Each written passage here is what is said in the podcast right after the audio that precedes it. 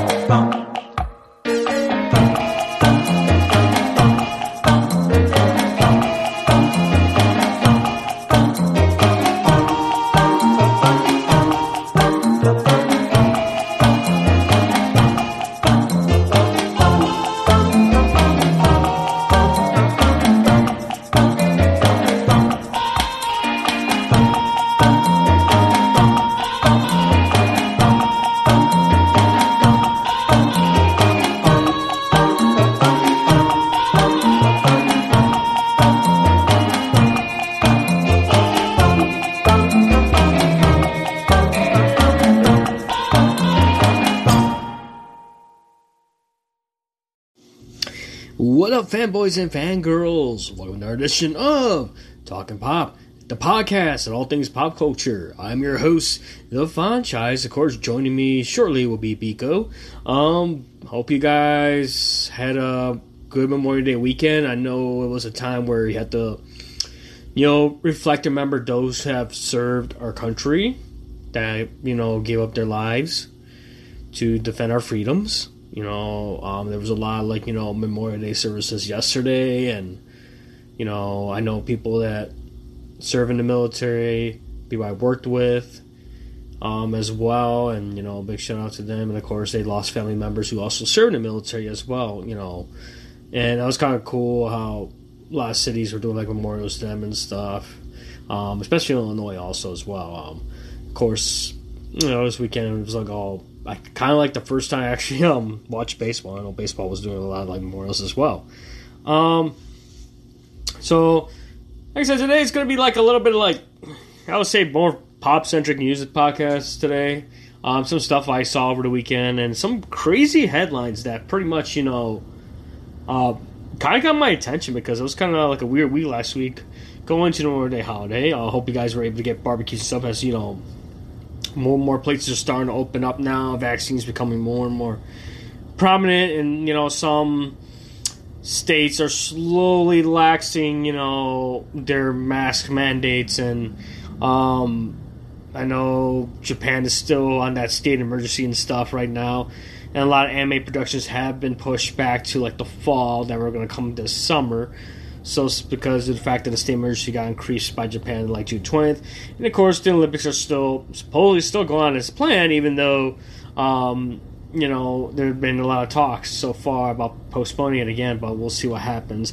But I know um, I was watching a lot of like football, also known as soccer, here in the West. Um, a lot of, like the most I've ever seen, like sports wise, this past weekend because, um, you know, took the weekend off so I can, you know, take some time to unwind from work and stuff and, you know, catch up on sports. I'm not much of a sports guy, but the sports I kind of follow with passions like, you know, football or football or soccer, um, if you want to call it. Um, also, um, baseball as well. That's going on right now.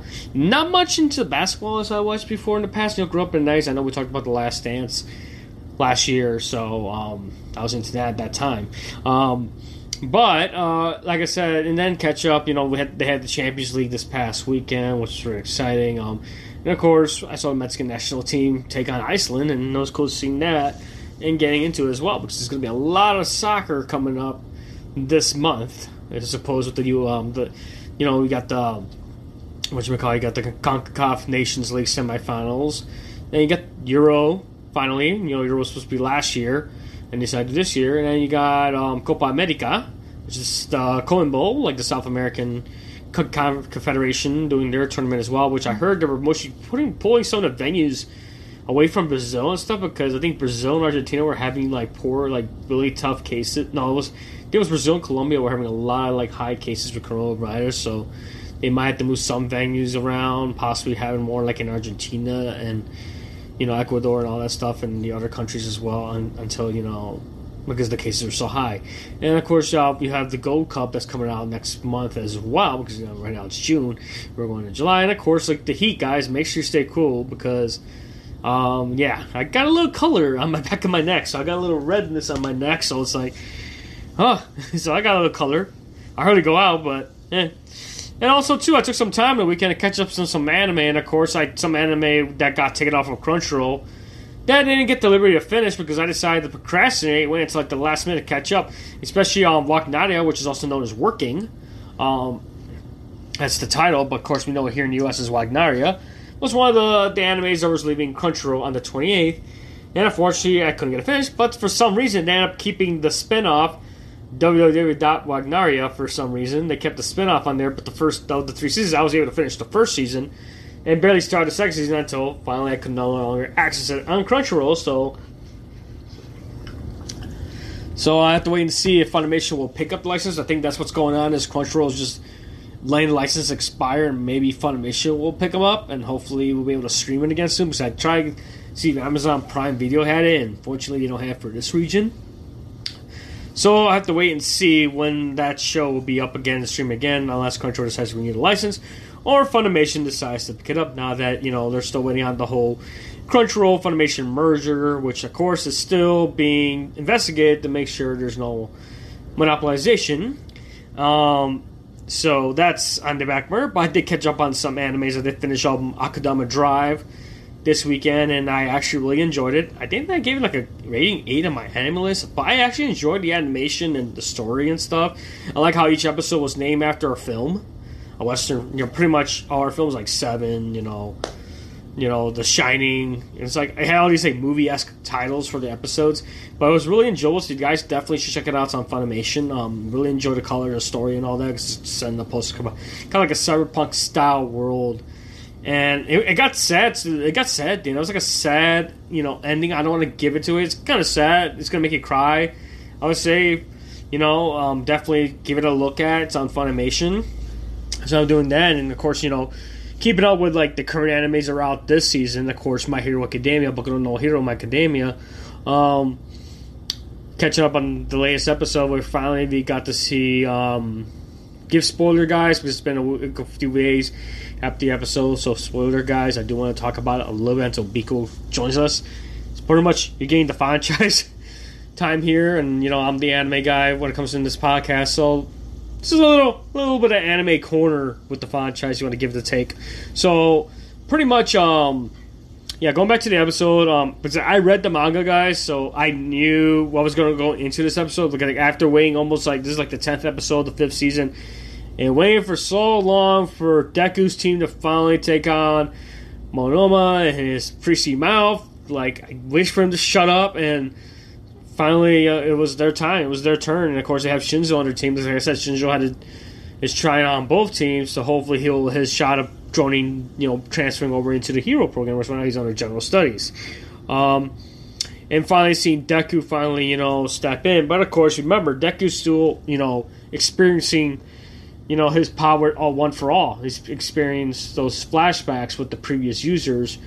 Um, it's it's affecting his powers because you know if if you're not aware, if you haven't read the manga, you know Deku was the eighth person to inherit One for All.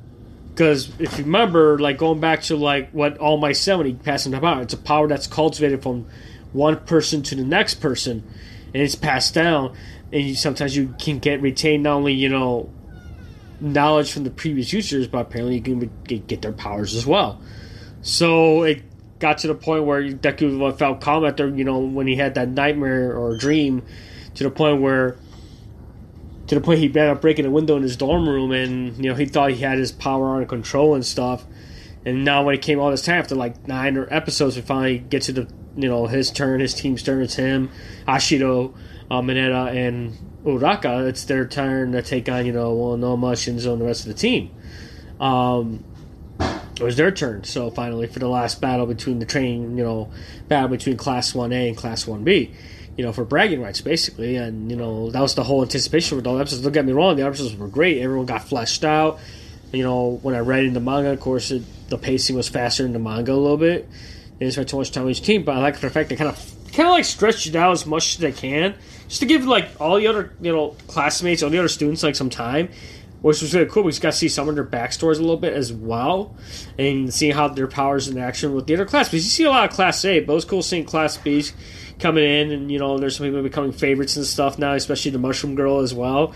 Um, but now when we get to see this episode, like I said, this is like my kind of like my view of. It's like just seeing finally Deku finally stepping in you know, and then the whole thing about their plan is, you know, they're probably going to be gunning for him because he's probably going to be drawing the most attention. So they felt like Deku was going to go ahead and scout ahead, while you know the other three were going to like set up like traps to try to lure the other class member of the of the rival group they're, they're facing, uh, Mononoma's team. And of course, it ends up him and Monoma going at it. And of course, Monoma has the power to copy other quirks, and apparently, he ended up um, copying um, one of his classmates' powers, which is she has the power for poacher Poltergeist as her quirk, where she can move um, inanimate objects that had to be equal to a person's weight. So she, then he ended up using that. But of course, we all know if you're not familiar, his quirk is he can copy a quirk based on the person he touches, but can only use that power for like five minutes. So he can't use two, two quirks at once. And they tried to throw him off guard with Shinzo, with Shinzo with his brainwashing quirk, because if you remember Shinzo's power is, um, he, he could brainwash you if you respond to his voice. And they tried to do it when making Uraraka scream, and of course, Deku didn't fall for it. He tried to keep his mouth shut because at first he thought Monoma had, you know, Shinzo's power. But he finds out he ends up getting um, Nagi's power, Nagi's power, where she, then he starts moving stuff around. And then the other classmates, like De- like Ashido, um, and um, end up getting caught off guard by, you know, the other characters. Oh, I forgot her name. I have to look up the episode. I'm sorry, guys. The other characters' names. So like, guys, yeah, I like the other like this one girl like she has the quirk and um that she can make. You know, here we go. I can pull through review from my anime uh, from my Anime Network. Talk about it more. Um, and you get to see the other characters as well. Um, especially um. Which let me see, they talk about it in here because this one girl that she has like, it's funny because as soon as this girl comes out with her power, she says she's kind of like, um, She's kind of like Uraka almost because she was like the original prototype for Uraka because Uraka was supposed to have like if you guys haven't read like the early concept from My Hero Academia when um, Horikoshi was like making like the concept for the characters and saying supposedly like um the girl who ends up having the power where she can like you know make things she can shrink things down and then enlarge them after she releases it um, she was supposed to be the prototype for the Rocket until the was supposed to be like the Mount Lady prototype. Of course, that all changed. If you watch the episode, um, it was like both of them were doing the release and engage, and they're putting their palms together a certain way, and um, they were doing that. And with this, it was like they're making she can make objects smaller, big. She can control the size of the objects she touches, but it's only on living things, non-living things. And of course, you see the memes going online. Like, come on, guys, grow up see all the the memes coming up, like oh, you see the one with the meme with the guys cheering because you can make things big or small. And then, of course, the, the next screenshot was pretty much the guys looking disappointed, which says only on non living things, and of course, the disappointment of it. And of course, that's like, come on, guys. Like, this is like. That's why I don't try to. It's like I follow this, like, I'm part of this Facebook group called My Hero, the official Facebook group. At least they try to keep it in the comedic sense, but at the same time, guys, you gotta like calm down with those memes and stuff because it's not not just us like adults in that fan group. You're gonna have young kids who probably watch the show who are not gonna get it, but like, come on, grow up a little bit, please.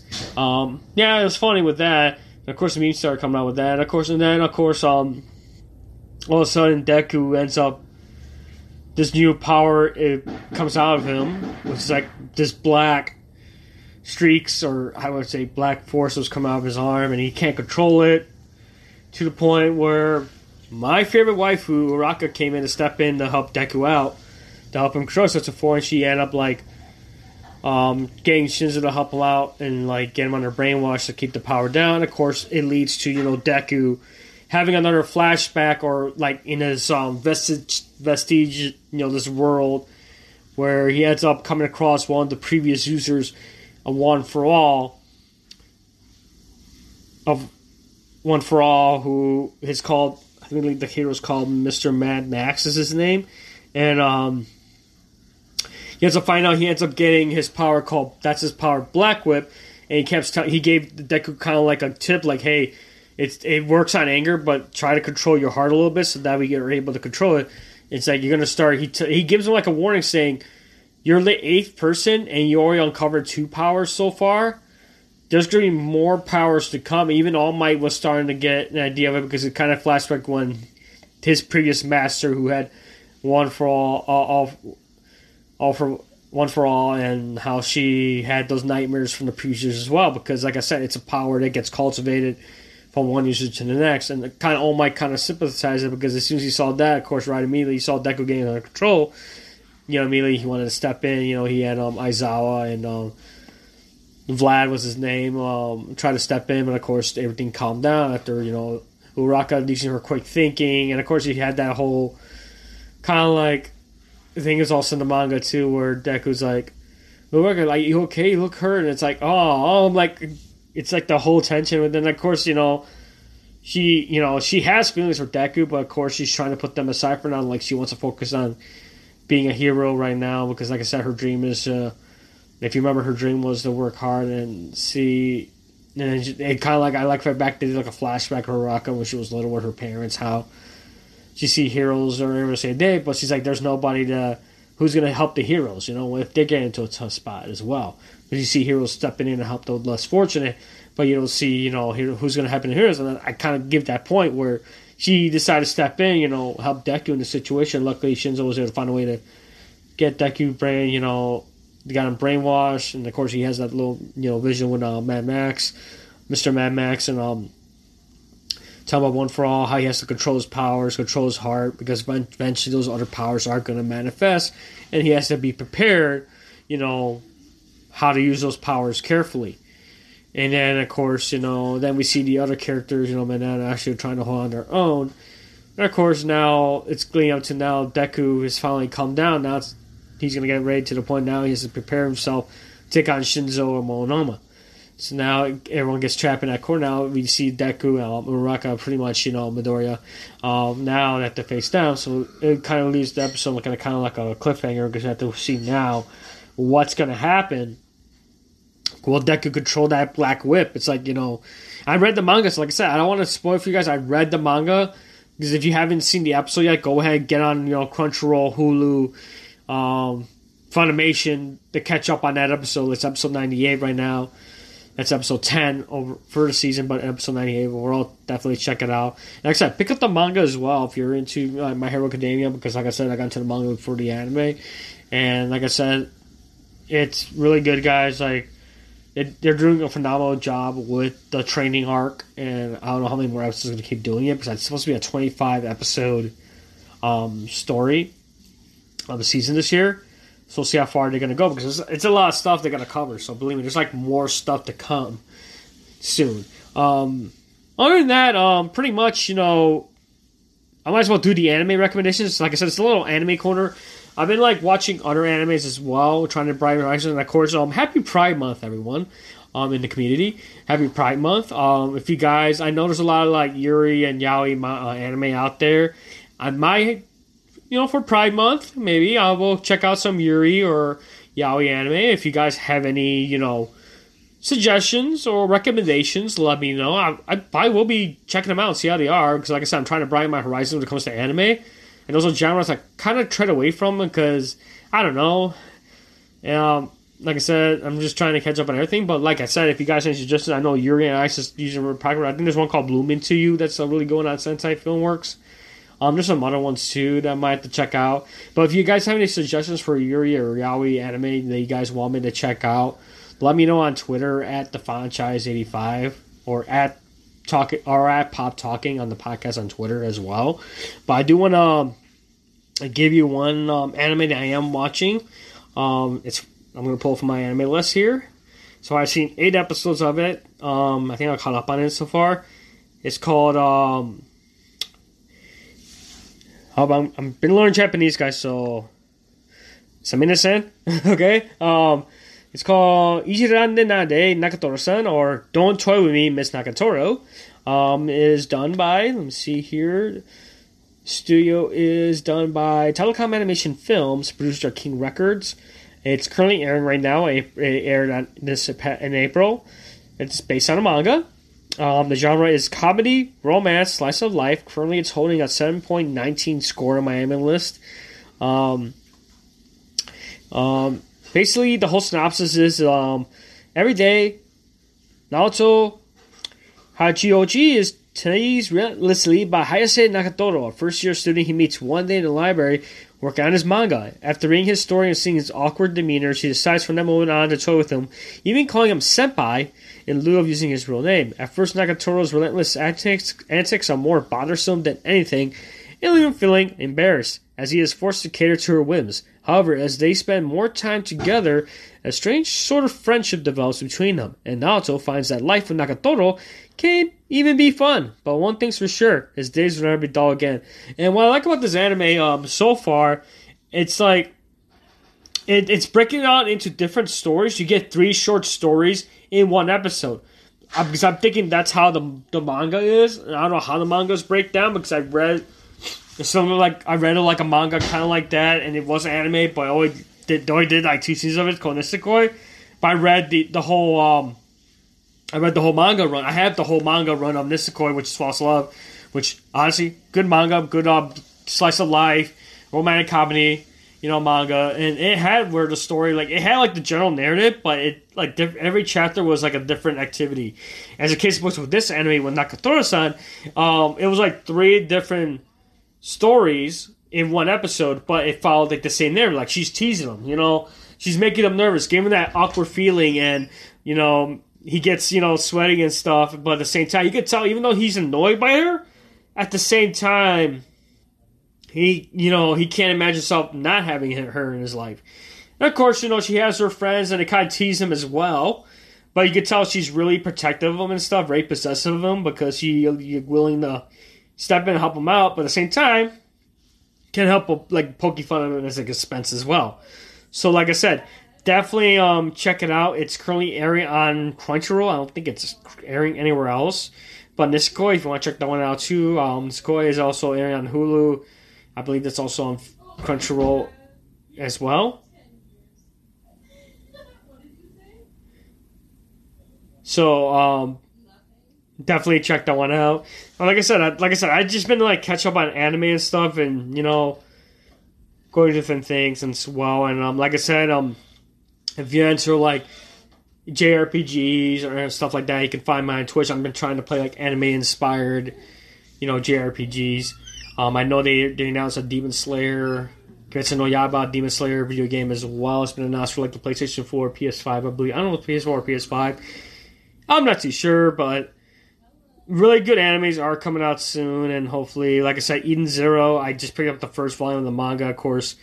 Fortunately, it's currently airing on Netflix Japan, but we probably won't be able to see that until its run is finished, and we'll see get in the fall. But at least it gives me plenty of time to catch up on the manga as well, because I just barely got the first volume. It's like I've been like, you know, been like reading manga and trying to finish. Uh, just I'm right now. I'm like halfway. I think I'm almost done with uh, the latest volume of My Hero Academia Vigilantes, which I did they talked about in previous episodes, which is kind of like the which is kind of like the you know the prequel to My Hero Academia. It's like a spinoff. It's set in the same universe, but it's almost like a prequel to My Hero Academia, to the main story. And it's kind of cool because you get to see other characters that are in the main series. You know, you get to see them doing their their, their hero work. You know, at that time you get to see Aizawa before he became a teacher. Um, you see All Might for a little bit as well, but you get to see other char- other characters that you don't get to see, like other pro heroes and you know ones that you think probably will not be on their series. So hopefully they do I think they do get. I think it is getting real popular, and hopefully it does get animated. I would love to see that get animated because it's really good. Even Horikoshi loves it. Um, he does like these illustrations for congratulating the people because it's kind of cool because that's how it is when they, when a manga gets like like a mainstream, but the main story manga gets so popular. You know, they want to do spin-offs. You know, they want to expand on that universe. I think for like Konosuba, they had like you know, they had one with Megami and her group, and you know, they had a spin-off light novel of that. So definitely something you need to look for. Like I said, like some animes are derived from mangas, and some are originals. They're just based on original works, or just original works. So I'm on that as well. And like I said, I got like that. I got Eden Zero. Been reading Demon Sl- um, Goblin Slayer. I gotta get back into that. I got the I, not at the latest volume, but I'm trying to keep up with that. Sao. Need to read those light novels as well. Um, been reading the manga adaptation of Persona Five. and a big Persona Five fan. Um, reading that as well and see how they're doing with the manga, manga adaptation, which is not bad. It's like their own interpretation of it a little bit. There's some callbacks in, in, in within the game story, but I like the fact that you know it's like that's like one interpretation. So I'm curious to see what the manga picks because I know in Persona Five, if you ever play it, or even the the recent one Royal, which I would say that's the more definitive version of it because you get more story and very confident, couple of confidence you can expand on, and of course another romantic interest as well, um, as well. And I'm curious to see what the manga is going to have, you know, with the interest in mind. This one so far, I haven't seen any you know lenience towards. I think for my playthrough. I'll Persona 5 Royal, I think I went on route. Of course, by everyone kept saying like Makoto's the candidate because it makes sense because her sister saved Joker, so we'll see how that goes in the manga as well. And like I said, just keeping up on like on anime and stuff. And like, like I said, if you guys have any suggestions on like Yuri or Yaoi anime to watch for Pride Month, let me know on Twitter. T- tweet at me and you know let me know. Um, other than that, I'm trying to see what other animes I can recommend as well. I'm gonna pull up my list here, see what other ones I am currently watching. But check out um, Ijirande Nagatoro-san as well. Check that one out, especially um, if you're like into like slice of life romantic comedies. You know, main character gets teased on as well. I've been like, like I said, I, and then I started watching. Um, this is another manga I'm reading called Fire Force as well. Also known as Inen no Shabutai. It's by the authors, by the creator Soul Eater. Um, so that's a really good one. If you want, I can read the synopsis real quick. But I rewatching. I think I rewatched the first season on Crunchyroll, but I haven't seen the dub version. So I'm like, for me, if I've already seen it sub, I like to go back and see how the dub is, depending how the actors are, because I kind of like I kind of follow certain actors. Like Zeno Robinson did a really good job with um, My Hero Academia as Hawks. That's why he ended up winning the anime award from the Crunchyroll Anime Awards for Best English Voice Actor. So for this one, um, Inen it's called uh, Inen no Shobutai or Fire Force. Um, basically, it is done by. Love the theme song. Um, it's done by uh, the studios by Their Productions. It's based on a manga. I think I'm right now One I'm of the biggest volume issues nine. with resume tips from the internet is that most of it is subjective. So- might not work for you. Sorry about that. Holy shit. Sorry, guys. Sorry, guys, you got to see a resume ad. Oh my god. Yeah, no, that was weird. yeah. So going back to that. Sorry, guys.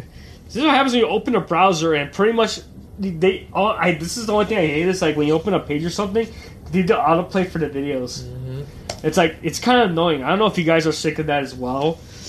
But um, Biko's joining us now. But let me finish off reading this because I'm rewatching. Like I said, um, basically the synopsis is um, the genre is action, supernatural, and shonen. So right now it's currently at uh, 7.67 scores the first season. So I haven't watched the second season yet because I've been reading the manga, and I might have to collect the manga again. That's why I'm slowing like. That's what happens when if I pick up a manga and pretty much is like and there's the anime out of it. I kind of like try to read the manga first, then get into the anime, just to see how much they adapted, how much they skipped the pace on it. Uh, for this one, it's um, the whole synopsis of Fire Forces: spontaneous human combustion, a Kirak phenomenon that has plagued humanity for years, randomly transforming ordinary people into flaming, violent creature, creatures known as infernals. While infernals make up the first generation of constant human combustion, the second and third generations become known as pyrokinetics, people gifted with the ability to manipulate and control their flames while remaining human. To combat the infernal threat and discover the cause, the Tokyo Armed Forces Fire Defense Agency and Holy Church of Soul produced their answer, the Special Fire Force. Young and eager third generation pyrokinetic Shinra Kusakabe, nicknamed Double Swoop Prince, first explosive ability to ignite his feet at will, becomes a member of the lively Special Fire Force Company 8. Upholding the brigade's duty to extinguish the blazing infernals and lay their souls to rest, Shinra is determined to become a hero who will save the lives of those stranded by flame and terror. However, this is not the hero's game Shinra imagined. The Fire Force is a fractured mess of feuded brigades. Abnormal infernal sightings are increasing over Tokyo, and a sha- shadowy group is claiming to have answers to the strange fire that has caused the death of Shinra's family 12 years ago. Faced with many obstacles within and outside the Fire Force, Shinra fights to uncover the truth behind the burning mysteries that had kept them in the dark. So definitely check that out. That's currently airing on Funimation. I believe it's on Funimation, Crunchyroll, and Hulu, if I'm believe. But definitely check out the that theme song is awesome. I enjoyed the opening for it. It's called Inferno by Miss Green Apple. Is the band that did the first 14 episode for the theme, and then the second one for the rest of the season was done. Mayday featuring Rio from Crystal Lake by Cold Rain.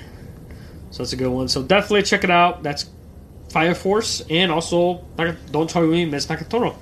So um, now I got Pico here. I want to get his reactions on a couple of things because I was talking about you know Crunchyroll Funimation and mergers. Of course, this past weekend another merger has happened. One that kind of like I don't know if people saw it coming or not, and one because we know with the whole couple weeks ago when we talked about you know Warner Media merging with Discovery Networks. Mm. And now, apparently, um, Amazon has purchased, had made agreement to purchase MGM Studios in a big production deal.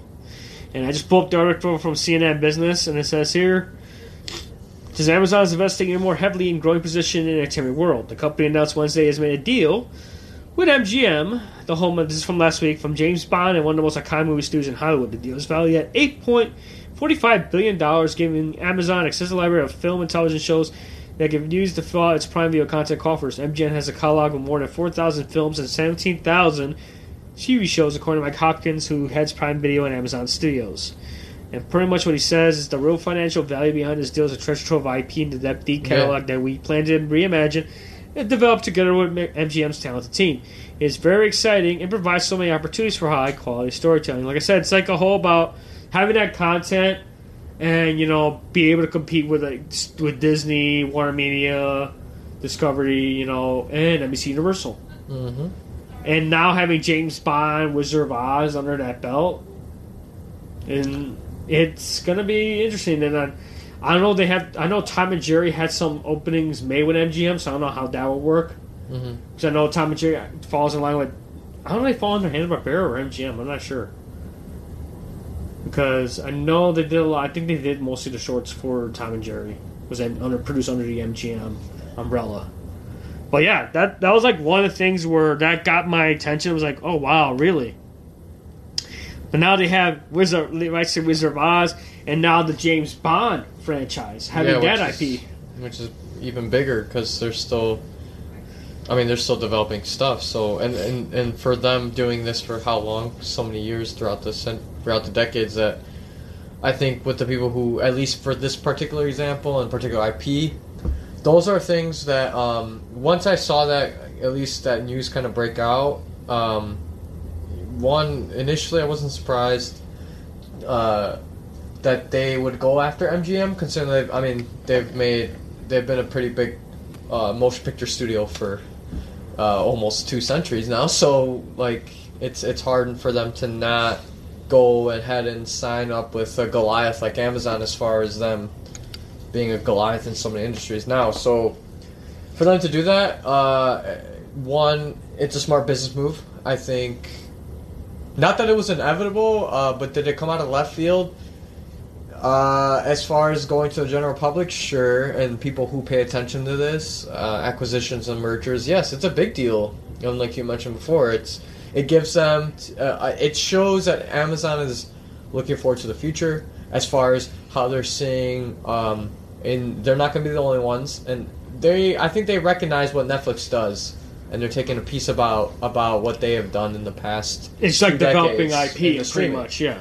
And, and, exactly, and it's not about and in their case, they take advantage of them not being not having to necessarily develop this IP or pump money into it, mm-hmm. but more or less do what what a lot of Fortune 500 companies, big conglomerates, big corporations do, and that is wait for you to do the work, have the the business foundation set up, show about a year or two of success, proving success and proven sales numbers, whatever and then what they do is instead of you becoming a competition, they go ahead and buy you out, or you know they they keep knocking on your doors, twenty four seven, waiting for you to essentially buy out because they'll give you a price because they instead of instead of them waiting for you to become a threat, they rather you put out the fire. They rather use their extinguishers to put out the fire, which is essentially what they know is worked in their best interest Mhm.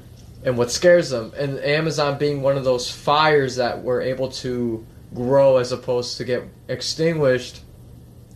I think this is a big deal in the sense that they were able to break out of that and not only see that Netflix has been doing this as a as a I want to say a key strategy of their business, they're able to replicate that, and I think it's important. Um, as far as we go down the line, and we see already, it's been 20 years since streaming's become sort of more or less uh, the forefront of how we consume media. Uh, whether it's through your smartphone or whether it's through apps that range across your video game consoles, TV consoles, streaming sticks, your phone, whatever. So Amazon's just doing a their diligence by trying to go ahead of that, and uh, I think it's important as in a sense also in that Netflix is taking another shot in their armor in the sense that it just makes them less competitive as far as them having original titles from the past being on their platform and making them more or less having to rely on their original content as opposed to Amazon, uh, Peacock, Paramount Plus, all these etc. that are able to necessarily have that backing to buy these old IPs that are still more or less like a more or less have awareness in, in people's hearts and, and what they want to Yeah, because now with this, they get like when MGM uh, having his MGM deal. Now they have access to you know the Rocky series with Zervaz, Just a lot of James things. Bond, the hands, Yeah, the Handsmaid Tales, being- the yeah. Handsmaid Tale as well. A lot of IPs, and like I said, I mean MGM at, at some point was struggling. I think that's probably why you know I think they were looking for investors. They were at that point of the clean bankruptcy because not a lot of stuff with MGM wasn't that going on so far. I mean, the only time I ever saw MGM was you know when they co-produced uh, the um, the Hobbit films Mhm. because originally it was supposed to be an MGM only production, and of course, Warner Media came in and stepped in like, "Hey, we'll help, we'll help you finance it because you know you guys are struggling." Because they were struggling financially, and then of course, like I said, Amazon trying to, you know, because like I said, they're trying to build enough. You know, they have successful IPs like The Boys being successful, Invincible being. They got a lot of good original programs like the marvelous Miss Maisel, you know, Fleabag. You know, you can name a few. Like I'll name a lot of them, especially invest into the Tom Clancy films as well, into that IP as well. And you know, now having this MGM, now they're developing the Lord of the Rings series as well. Now having the backing of MGM, now it's like now you have the James Bond, but now you can actually probably do like a James Bond series as well. Mm-hmm. Now it doesn't have to be film; it could be like you know, a, a series on its own where you can expand upon that universe as well. And you know, Wizard of Oz, maybe we'll see another like you know rebuild Wizard of Oz or something like that, like for our new generation, you know, and and so many IPs in television and program as well. Like MGM has done a lot of stuff because they were one of the main, you know, entertainments in the back of the late thirties. You know, it's like and having this IP, and like I said, it kind of pulls them in their favor. And like I said, it's all about being, you know, in competition with other entertainment conglomerates as well. So I see it more of a positive, you know, than a negative. Because we have to wait and see. Because, like I said, every kind of merger has to go through regulations. They got to make sure it's all legit, you know. Everything, any when it comes to any merger and stuff, it has to pass through the proper channels and make sure it goes through correctly. So, yeah. So, like I said, guys, you know, it's really interesting to see how how that's going to affect, you know, going forward. But like I said, and one thing they put on this article I pulled from CNN, um, the person who wrote it, his name was, um, let's see, I can pull up the name, Frank Pallotta. Pelota. Yeah. This is from last week, so like I said, it was last week's you guys, but like I said, tell you about this week. But he said, so why would Amazon want GM? And he says there are three words: Bond, James Bond. so yeah, having that IP that kind of like drove they probably get into it as well, and also access to all their library as well. And of course, I guess they're the Epix TV network as well. It looks like it's on the MGM banner. Which one? Apex TV, I think it's called. Oh shit. Okay. I think it's under the MGM banner. Of course, uh, the Rocky series as well. The access to that, uh, RoboCop. Um, but yeah, having that access to the James Bond is like a big thing. So definitely interesting thing. So like I said, uh, one thing um, I did pull out something was another thing that got really controversial last week, and I don't know if you heard about this. Um, you know how they're doing like they're doing the press tours for Fast and Furious Nine. Well, John Cena got called. I guess he was doing like promotional interviews from China and stuff, and apparently he got really. I guess um. What happened was he said something when he was doing promotion. Um, apparently in an interview what they were promoting um was uh promoting like Fast Furious 9 apparently he got flagged from possibly the Chinese government by saying Taiwan is a country. And of course he had um I guess he had apologies it says Cena let me see if I can pull it up. Here we go. It was on the blaze it says what happened was I pulled up the articles from the article from the Blaze. Apparently, that's what happened was as John Cena, WWE star turned actor, was bashed online Tuesday after he posted a video to Chinese social media apologizing. Chinese social media network Sina Weibo apologized to Chinese people for referring to Taiwan as a country. And John delivered that mea culpa Mandarin, the official language of China. Says here while promoting what happened was here's what they say. It says while promoting the release of Fast Furious 9 or F9 the installment in Fast and Furious franchise, Cena told Taiwanese broadcaster TVBS that Taiwan will be the first country to say Fast and Furious 9. And of course, it ruffled a lot of feathers of the Chinese government saying that Taiwan is not a country. So now John Cena had to go back and pretty much go online and pretty much issue an apology saying that it's not Taiwan is not a country. Apparently, it's I don't know what I'm like. I haven't done geography in a long time, so it's like that's pretty much what happened. And and this well, is what I mean, said. They're in a big thing against um, And of course, you know, with the media, go, I mean, entertainment media, they try so hard to get it, like because that's like the market it is, you know, overseas market when it comes to entertainment. You know, when it comes to trading and all that stuff, this is of course China, and of course, you know, China being you know still under communist rule. John Cena had to go ahead and let me see if I can pull up the apology here. His website keeps like crashing. Okay, and this is the video he put. He like I said, he did it on his uh on their media. Oh my god, what's up with this website? It keeps like freaking crashing. I'm just trying to pull up the apology. Wonder if I could just go on the. Here we go. Okay. Oh, so he has like an actual press like release. no, he did an actual video apology. Let me see if I can pull it up here. Wait, he's essentially because he said they weren't a country. Or No, he said no because he was promoting like he was doing a press tour for Yeah, he Fast and Furious Nine, to. and he was on a Taiwanese broadcaster. And supposedly what happened was he said Taiwan would be the first country to see Fast and Furious Nine, right. but Taiwan technically isn't a country. It is a country. It's just that China doesn't want. China doesn't recognize Everyone it. in the world doesn't want to recognize except China because China wants it because they've been doing it for years. So And now John, Cena had has to go. back because China is a big market for the Fast and the Furious movies, and so he had to go back and said that it wasn't a country. So he's that's what he fighting it- says. Yeah, Okay. that's why he got backlash, right? Is essentially because he was. So he had to apologize. Basically, he apologized. Fuck. so it says here that things like, like this is what he says. He did, and he says here, I made a mistake. I must say right now it is so so so so so important. I love and respect Chinese people. Cena said to his six hundred thousand fans on his Chinese Weibo account. I guess he has a social media account in China. Mm-hmm. I'm very sorry for my mistakes. Sorry, sorry. I'm really sorry. You have to understand that I love and respect China and Chinese people. It says here China sees Taiwan as an integral part of its own territory and rejects any references to self governed island as an independent state. And of course, they say China is the world's biggest movie market over the weekend. The film, which had to be shown in the U.S., took at least about 135.6 million in China alone, making one of the biggest openings for a Hollywood film since the coronavirus pandemic, like you said. Yeah. And pretty much, he, I think he did like in Mandarin too, as well. He did it in Mandarin. Yeah, because he was overseas. I think he was doing work overseas. I think he was like, he's like I said, Cena's been gone from you know wrestling. He's been getting into more into acting. I think he was doing some films in in China. He's working. I forgot. I don't know what films were, but I think when they, they did like a little catch up on him, he was doing like a lot of like he was only like because he was in China for like months, Yeah. and this is before I think before COVID and stuff. and he was learning Mandarin stuff, and he was learning some phrases and stuff, and and I guess he opened up a social media account just to connect with fans over there, and you know, I guess that their social media. That's when he went to go and apologize.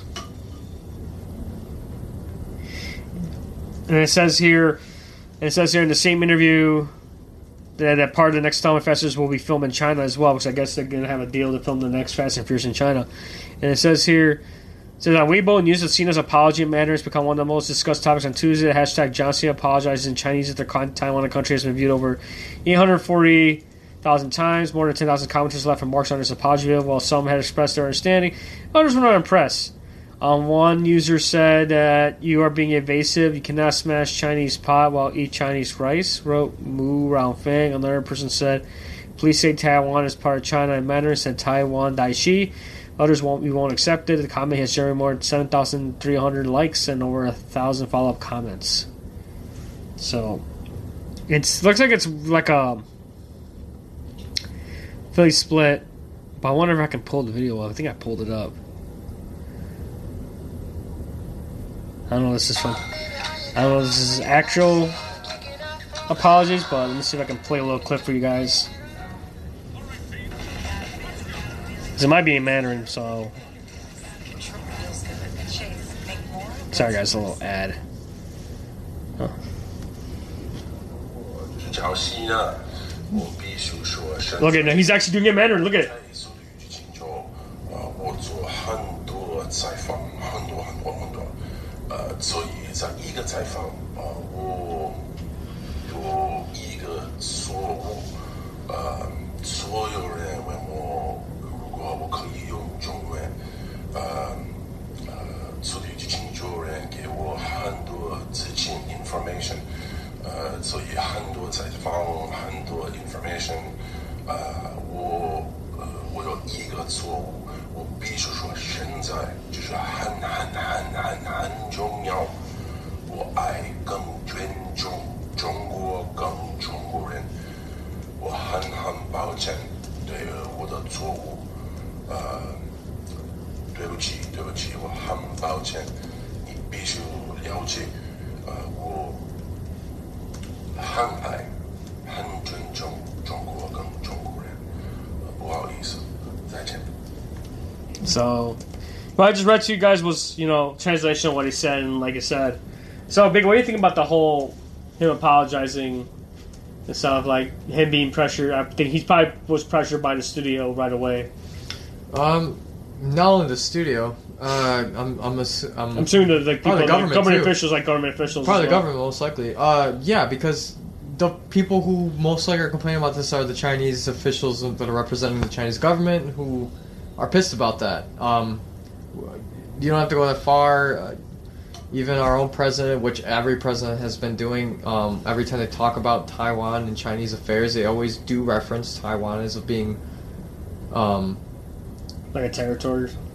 they they they recognize it as a country. They just can't say it because it pisses off China. We can't piss off China because they make our stuff, and so they can't. They have to dance around that, and it's just like it's basically saying like you you have to.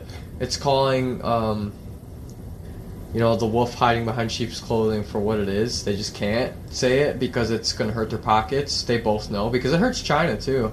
It hurts their pockets because I'm sure there's people um, who maybe have def- were able to defect from China to come from either side. You have the rest of the world watching to where it's like we all see it, and so like that hurts their economy too, and it hurts ours. So we see time and time again, and, and unfortunately, John Cena has fell to what the NBA athletes have fell into, to what the NBA itself has fallen to, to what the NFL has fallen into that they won't answer to. Um, because it doesn't if it doesn't affect us or England, they won't talk about it. But I'm sure they have them going overseas as well. And so we, it's not. It's more or less like the same old story, just a new coat of paint. Um, it's unfortunate that like I'm over here. The real travesty is that these movies are still being made. That's the travesty.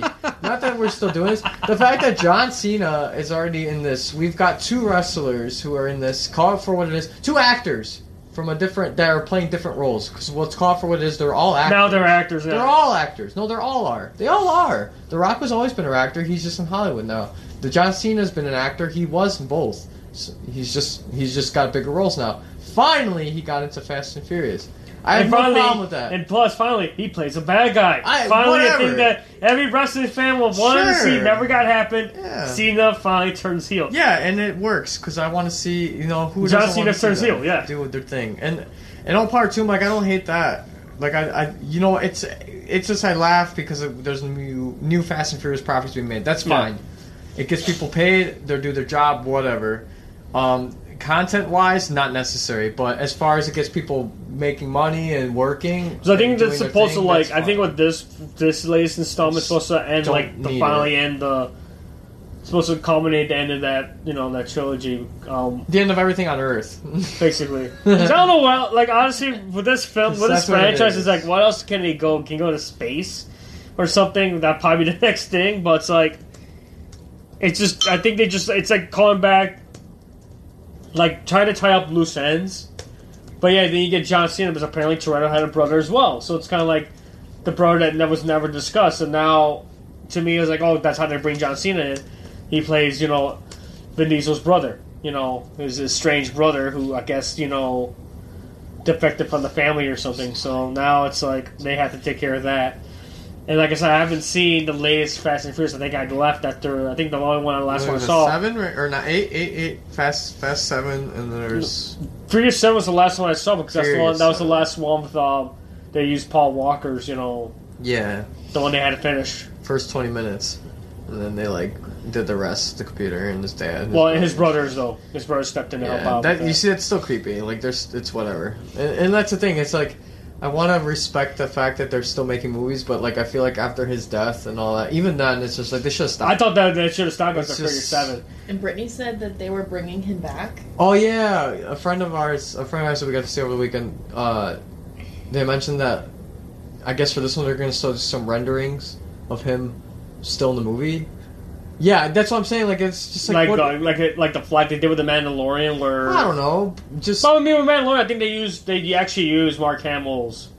Mark Hamill, I think he did the voice. but it wasn't for- him. But, But like, they- and the, the idea, the like, I don't. The fact that they do it, I don't blame the the fact that they get paid money to do that. The fact that the idea is even thrown on the table and that that has to be rendered and made is stupid.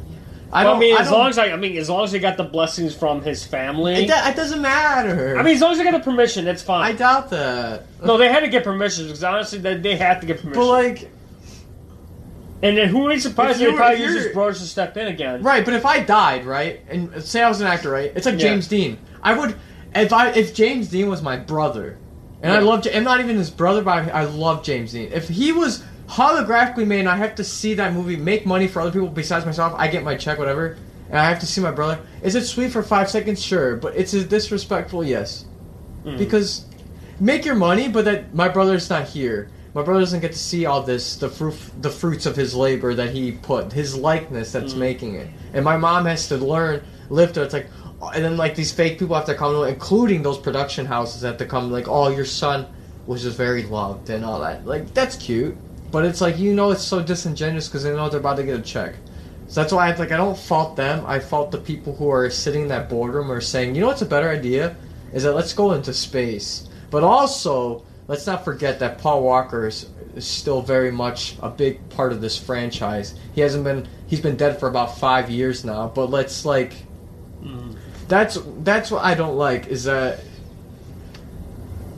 it's the same thing we've done with Tupac. It's the same thing we've done all these people. Is that like we those those people who live through this lifestyle never see the end of it because they they live it throughout their lives Mhm. and then they come out and give us a blimp of like hey it's not what it else to be and then we're over here saying like oh well they have the money it's easy to say and i'm very much guilty of that and but it's true and and you hold it with a grain of salt that it's like think about it we have nine movies into this we've known this for about 20 years i was fine after maybe one or two and they're still made. They're nicely made. Number three, okay, different idea. Drift, They took yeah. their, they took a chance, but it was cool because it was still part of the car culture. Drifting is a big part of it. Yeah, cars especially and Japanese, is a yeah. big deal. Yeah. What is this shit now? It's now expanded It's like the it's the transporter, the Born Identity, then like the heist now. Like Fast Five was like the Oh, heist and stuff now. All like, together. it's like Ocean's it's Eleven. Like like Fast Five was like Ocean's Eleven but with cars. That's basically what Fast Five was. It was Ocean Eleven but with cars. Just with bad acting, but it's worse, and that's what sucks. Is that like But like I said, it, but you still had that fan base from all the films. That's what it is. You still had that. I just think you still had that fan base that that craves for it more. That's what it is. I, no, I think it's just a lot of people who go and they're just like, oh, what's they want to see it because it's made made and like, it's it's funny that they keep going. I think it's nostalgia too. And Like, It's the same thing with Final Destination. Yeah, hell yeah, Transformers. Transformers. At this point, yeah. Yeah. Um, the Goonies. If they make another Goonies, I'll probably see it, even though I know it's gonna be trash. But I'll I know there've been talks of them possibly. Mortal doing, like- Kombat just came out. I heard that, that there's possible like doing a Goonies, but now them as adults and having their kids involved in the Nah. adventure. We're good. I know Corey Feldman has been. So I think they did, they did like a little like I think they did like a little Goonies thing. You know how last year during the pandemic they did these like reunions for charity to raising money, and they had like a Goonies reunion. Like I think it was like Josh Gad was doing like these reunions where Oh they had. The worst guy. Sorry. Oh guys. my! I have no. Why are you hating Josh- on Josh, Josh Gad, dude? You're gonna like make so many of his fans He's like. just not talented. you're gonna poke at his He's fans. not. like, I don't care. He's not funny. He's just not. He does terrible voices. Frozen. But you have to admit the effort he put in to try to bring all these like do these like reunions for, for charity and stuff, which was really cool. They brought in like they had the Goonies reunion last year. Um, I think other films they did too, and then Sure. that was cool. Like last year when they had the Scott Pilgrim cast come together and do like the 10th But I'm talking anniversary. like 30 year old movies. I'm not talking about like 10. That's different. Like the Goonies, dude. Even when we were kids, that that was already reaching out to a thing, a fan base that's already way past our dude. Mm-hmm. So like, I get it, but it's it's what they're looking for is something that I think the internet broke up that nostalgic train to because of the the lack of accessibility to different forms of entertainment. Now that we're bombarded with so much, the nostalgia train's only going to maybe one track that only goes about we'll say six blocks down the mm-hmm. way, as opposed to the internet, which is a bunch of railroads that lead to a bunch of different spots of the world that you'll never be able to get a ticket to because there's rides every five minutes and there's just so many trains going and you only can see so many stations so it's just like i but don't get me wrong like the mainstream Yeah. will still cater to it because that's where all the money or that's where all the resources are for now as far as like putting more awareness to it it's just that like I hate that our creativity has to be sacrificed because of that almighty dollar as opposed to like actually telling realistic stories um, or experiences or actually trying something new as far as crazy ideas. I mean, people took a chance on the sponge, and for what it's worth, I'm not a fan of it, but I, I think the fact that people get behind behind, those a sponge that lives underwater and seeing it as a being a big hit. all I think, we'll get like, like okay. I don't like SpongeBob, but I appreciate the fact that like ideas like that. he speaks to like a certain community. No, not commu- Just the, the the fact that ideas such as a underwater sponge who has a regular job as being a fry cook and loves it, or a hamburger cook who loves his craft, and he has a bunch of friends who shouldn't be down there, and it becomes this cultural iconic thing. That's been used like. Well, we'll get to it in a Or little the bit. fact that like just Yeah. little ideas like that, like being. a Well, we'll thing. get to that. Let's touch base. It's like let's Those like, are what like I like, not necessarily Alright. the. We'll the get to fact that right now. Let's go ahead it. and pause for an ad read real quick, and then we'll get back and we'll Yeah, discuss it. Let's, let's pause for an ad break. Hey everybody, this episode of Talking Pop is powered by Podex. Podex are unique interview questions and episodes starting prompts in the palm of your hand. So whether you're a new podcaster or existing broadcaster looking to grow your audience or get more engagement, you're going to to check out Podex.com. Make sure you use that special promo code TALKPOP, that's T-A-L-K-P-O-P, for 10% off your first order.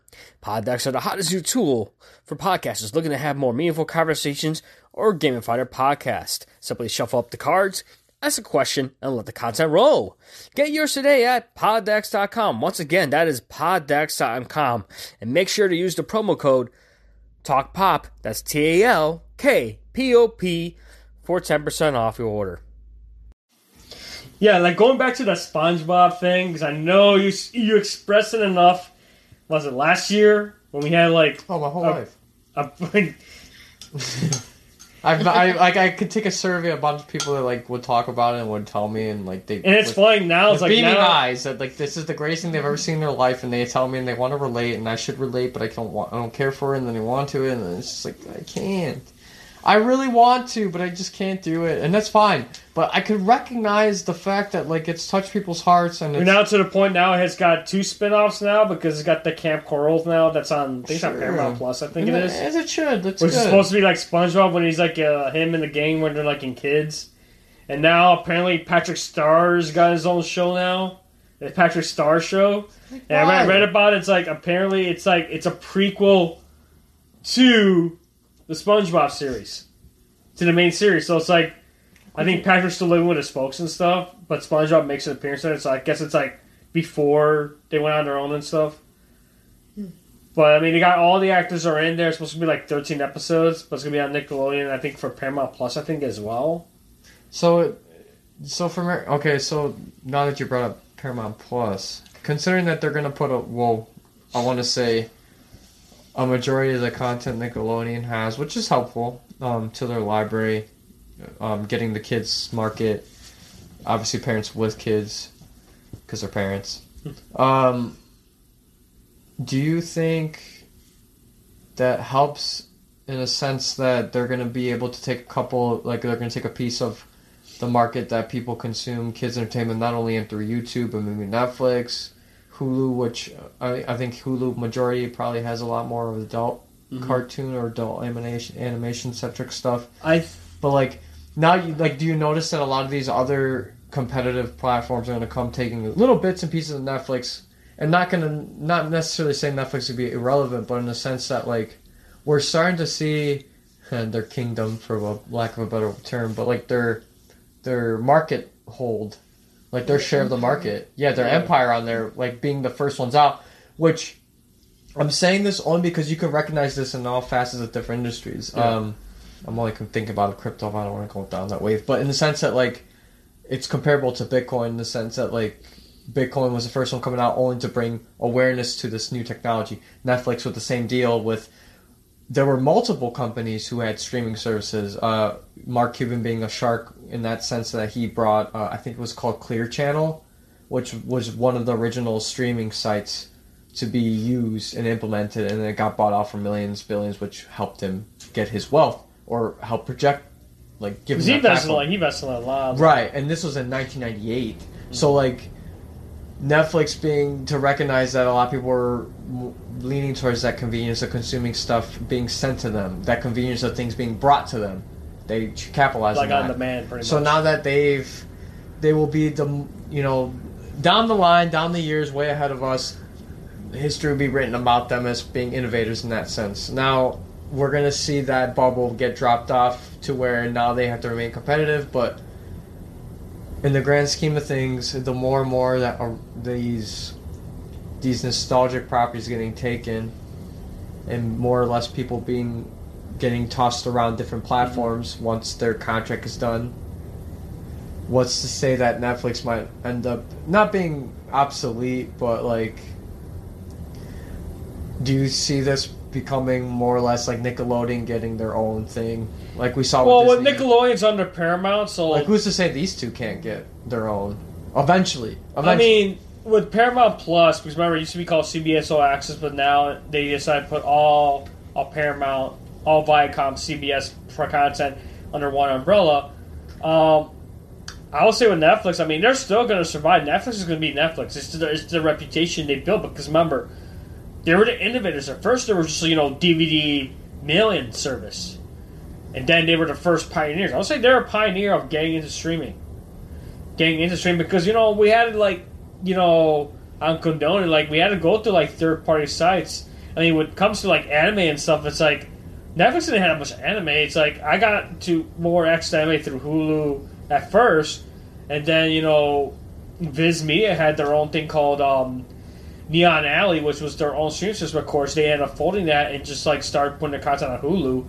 And then of course, you know, Crunchyroll came along back in like 2005 when these guys from like the West Coast decided to bring in anime into the Western market. At first, through you know fan subbing and you know illegal means, and eventually they were able to get a lot of like crowdfunding stuff to eventually buy licensing to these you know anime properties and bringing anime to the West, and then Crunchyroll becoming a big thing, where you know to the point like Funimation, you know Funimation at that time they didn't have streaming. They were only their content was only you know they just did DVDs and you know you know the only thing Funimation did was you know they did dubbing and you know home video releases. Then all of a sudden you know they decided oh what we saw how Crunchyroll was doing they're getting licenses of getting you know anime from Japan and having it on the same day it has it air in Japan having a simul simulcast. There's the whole thing of simulcasting. So that came about was because of anime because now you can get it the same day air in Japan like hours later. Then Funimation decided you know what we can do that too. We got a good market share in the U.S. because you know we're one of very few you know means of getting anime here in the West, and you know because we I know Funimation for years because I mean they did the Dragon Ball franchise. Of course, you know getting, they did like like a lot of home videos, merchandising and stuff, and then all of a sudden they decided to do streaming as well. Now they started getting licensed, start going after the market to the point where you know it, it expanded with of course having a lot of investors. As case in point, you know AT and T before they were going to sell Crunchyroll, they invested heavily in Crunchyroll to the point where they ended up taking over it. And they became part of the Warner Media conglomerate as well. And then, of course, you know, Sony Pictures Japan saw how much big of a market share, a lot of big, you know, attention that anime has gotten in the West. And Sony Pictures Japan, they own a bunch of anime studios. They own A-1 Pictures. They own Aniplex. They own a lot of like anime, anime studios. And of course, they wanted to get a full hold in the West. What they look to? Funimation, with who they had a great partnership in the past. And of course, they decided to invest in a 95% share, controlling share of Funimation. So now, with Funimation having you know access in Japan, and now when you know when AT and T decided you know now they shed they wanted to liquidate all these assets they purchased from Time Warner because they accrued a lot of debt. That's what we talked about in previous how they had with the whole Discovery Me and merger was they couldn't control it. That's what it is. So far, it has no talks what's going on with DC. We don't know what's going to go on with DC Comics because there's no mention of it. So now they decide, oh, we're gonna now we're gonna merge with Discovery Networks. And now we're gonna merge our Warner Media assets. But first, let's get rid of the ones that you know we want to get rid. Case in point, Crunchyroll. They decided to get rid of that, and they know that Crunchyroll had a good working relationship with Funimation in the past before these both companies got you know purchased by different companies, and they had to end their partnership because they were because I remember when Funimation and Crunchyroll were working together, where you know Crunchyroll was able to give some of their content over to Funimation so they could dub it, and Funimation was giving content sharing to Crunchyroll to show it, you know, subtitle.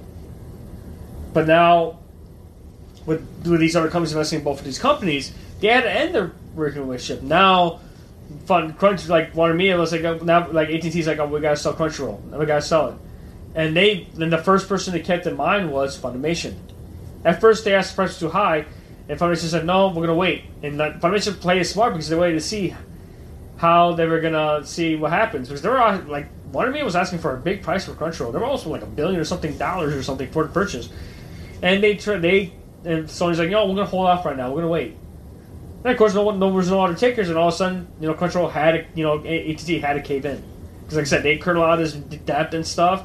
And, of course, you know, they caved in. Now they made this, you know, agreement saying, hey, we're going to push Crunchyroll, but right now it's still being investigated because it still has to go through federal regulations. Make sure it's not monopoly on on yeah. anime. So right now both companies are just you know, we're still working independently. But now I've been seeing the trend now. While. They're allowing licenses they had, like Crunchyroll's allowing licenses they had, expired because now that content can be found on Funimation. Funimation.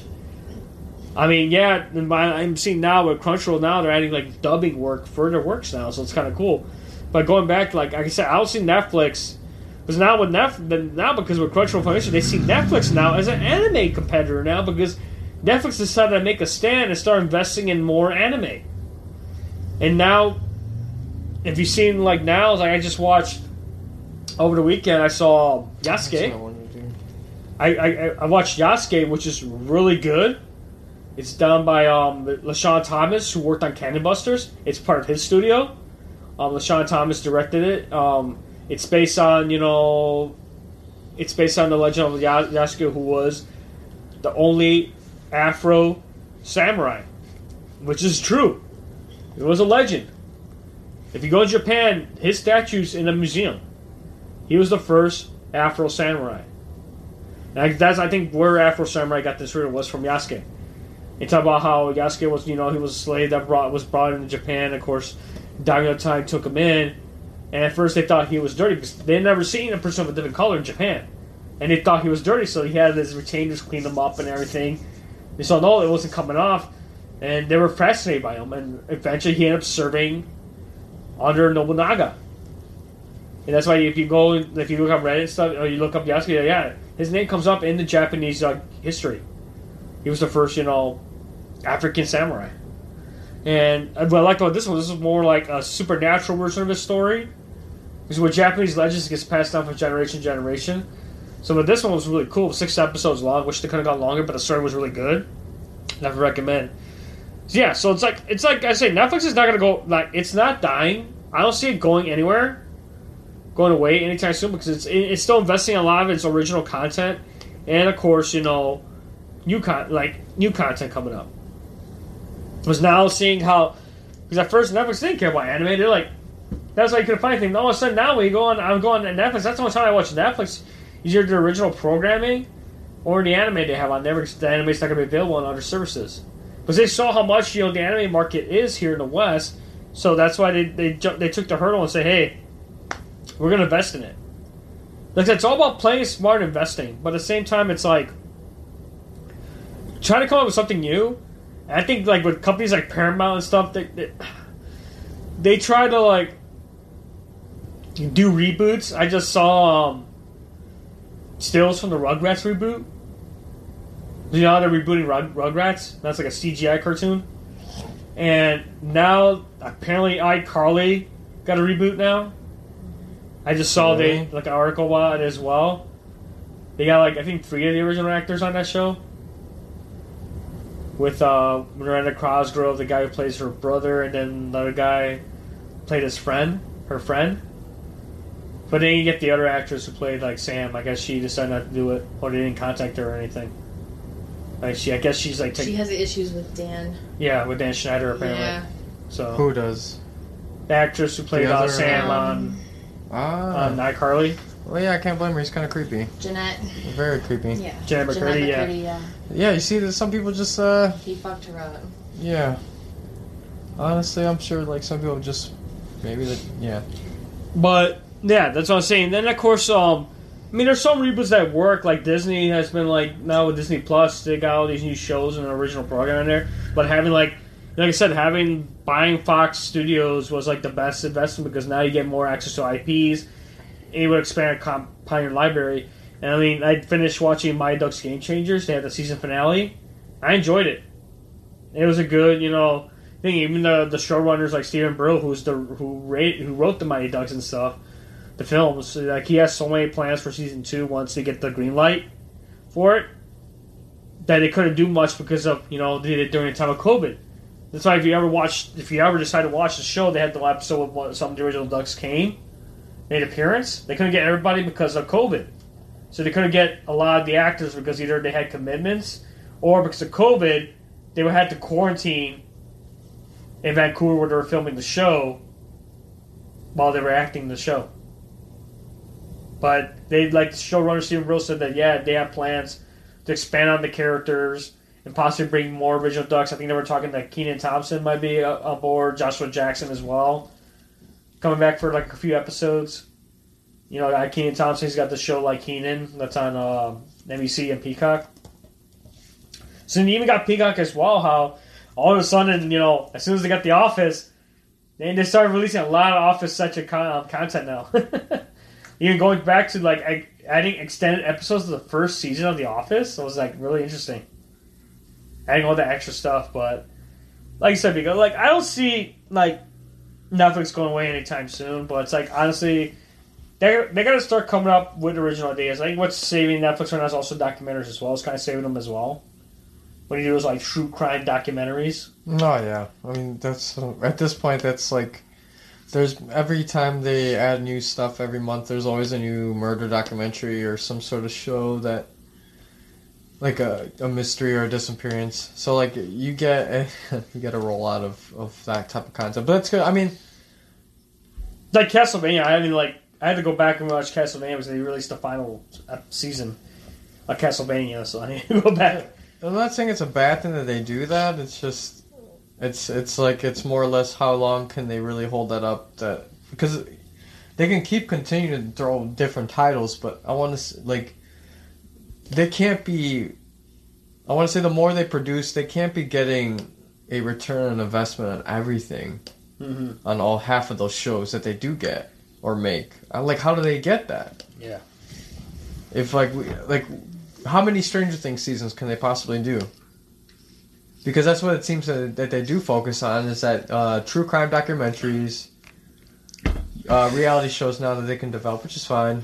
Um, and then you have Anime. Then you have anime, which uh, one or two things that they do put out. It's very limited, but when they do, it seems to be hitting.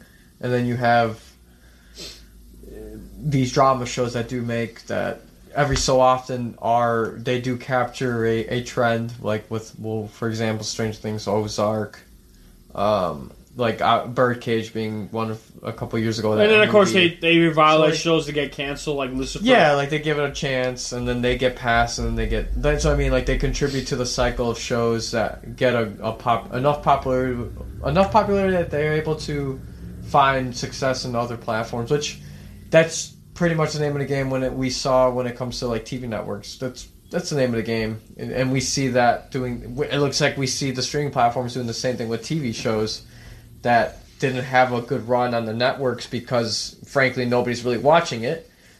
And because everyone's getting their content online.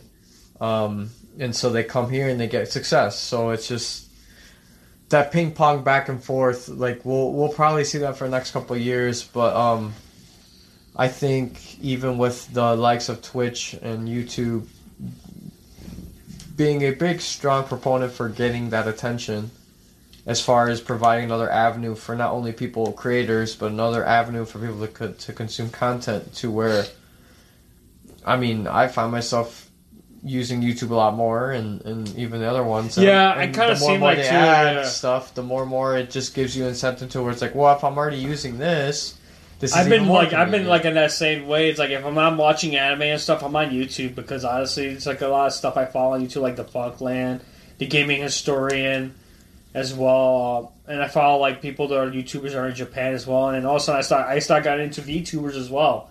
If you guys are not familiar with VTubers, they're like I'll say the virtual YouTubers are basically like I follow especially the Hollow like English YouTubers, which are all like you know these different personalities.